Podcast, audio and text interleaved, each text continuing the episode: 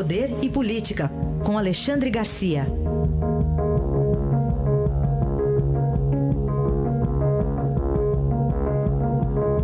Alexandre, bom dia. Bom dia, Raíssa. Vamos começar aqui com mais uma denúncia do Procurador-Geral da República, Rodrigo Janot, agora contra o líder do governo no Senado, o senador Jucá. Pois é, e eu diria que Jucá, senador Romero Jucá, não é apenas o líder do governo no Senado. Ele é o representante do presidente Michel Temer no Senado e talvez no Congresso, e todo mundo sabe disso lá dentro. Né? E mais, ele é um conselheiro político do presidente Michel Temer e é um virtual participante do Poder Executivo. Ele era ministro do Planejamento e, de certa forma, continua uh, ministro. Ele é muito poderoso lá dentro em relação ao governo. Então, eu queria registrar isso. Outro, outro registro que eu queria fazer, que o, embora esteja em, em, em, regime de segredo de justiça, né, fala-se que se trataria de um suposto favorecimento ao grupo Gerdau numa medida provisória. Olha, eu conheço o Jorge Gerdau e o Rampeta há quase meio século. Eu duvido que ele se meta a fazer coisas ilegais. Né? Eu sei que se tratava de um caso em que o grupo evitaria bitributação porque eh, esse grupo tem siderúrgicas no exterior, pagar imposto lá e cá. É muito comum o, o, o governo brasileiro cobrar em dobro. Para mim, de mim cobraram em triplo.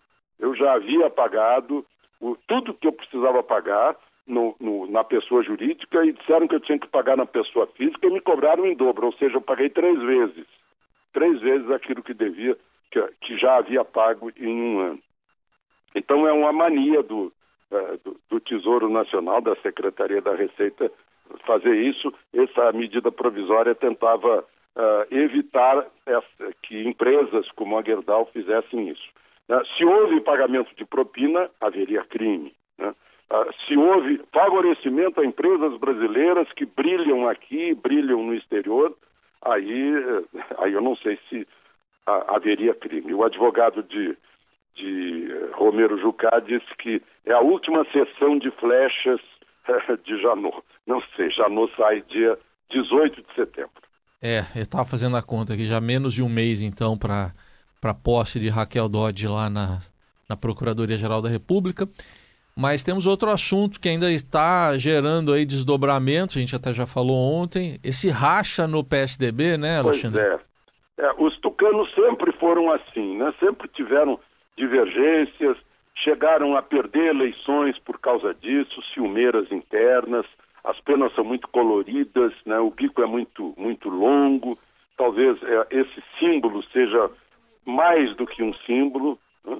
É, agora o governador Alckmin mostra que não endossa a nota do PSDB é, paulistano, né? fica do lado do PSDB é, paulista.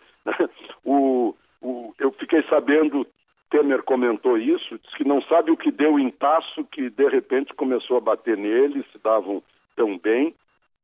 E, e é aquilo que o, o, editorial do Estadão disse outro dia, parece o Requiem é, do partido, né? um partido que eu lembro quando foi criado, é, foi um racha no, no MDB, que eram a frente de oposições.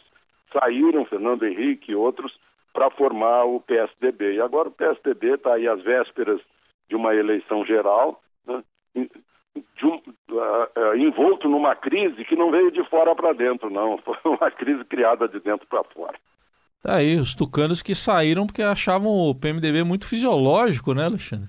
pois é. Pois é. Né? E, e agora se acusam de fisiologismo naquela votação que derrubou a denúncia de Rodrigo Janot. É. Tem aquela famosa é, metáfora, ou sei lá, a imagem né, do, do muro. Será que eles estão com dois muros agora, então, para ficar em cima? pois é. Estão com dificuldade forem se afastando e é. tiver com um pé no muro e outro no outro, podem cair na água. É, aí é perigoso. Um, um, pé em duas canoas, já ouvi falar, mas em dois muros é perigoso. A altura não é brincadeira, não. É. Ô Alexandre, e ah, você quer falar também sobre a ação da polícia em relação aos atentados lá na Espanha? É, eu queria fazer uma comparaçãozinha para ver se a gente entende por que nós somos reféns do crime aqui no Brasil. Lá houve um atentado, né? uh, matou um décimo, uh, ou, ou, menos do que um décimo, dos talvez um, um dozeavos de, de o equivalente a homicídios diários no Brasil. Né? E logo já tem seis dos, dos suspeitos mortos, mortos a tiros pela polícia, cinco marroquinos que abriram a blusa para mostrar um cinturão que supostamente teria explosivos, foram fuzilados pela polícia. Uh, agora o marroquino de 22 anos que teria dirigido a van que atropelou na Rambla, talvez tenha uh, também fez a mesma coisa, abriu a blusa, gritou Allah Akbar, Deus é grande e, e foi morto pela polícia.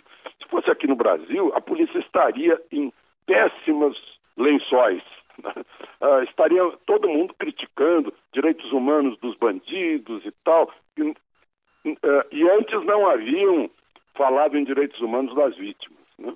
É mais ou menos esse o quadro brasileiro. Aí o que a gente vê? Né? Assaltando cadeirante aí no interior de São Paulo, em plena tarde, em São Miguel Arcanjo, para levar 200 reais. E, uh, em Santa Catarina, em Indaial, o aluno uh, deixa a professora com o rosto todo sangrando, né? uh, com, com hematomas nos olhos, nariz sangrando, boca sangrando, agredida a socos. Ela vai à delegacia, mas não adianta nada. O aluno tem 15 aninhos. Né? Uh, se ele estivesse na Europa, seria diferente. Mas está no Brasil. E aí fica impune. Né? Eu, eu gostaria de registrar essas coisas para a gente entender porque, afinal, somos refém dos criminosos aqui no Brasil. Aí a análise de Alexandre Garcia que volta amanhã a nossa programação com mais poder e política. Obrigado. Até amanhã, Alexandre. Até amanhã.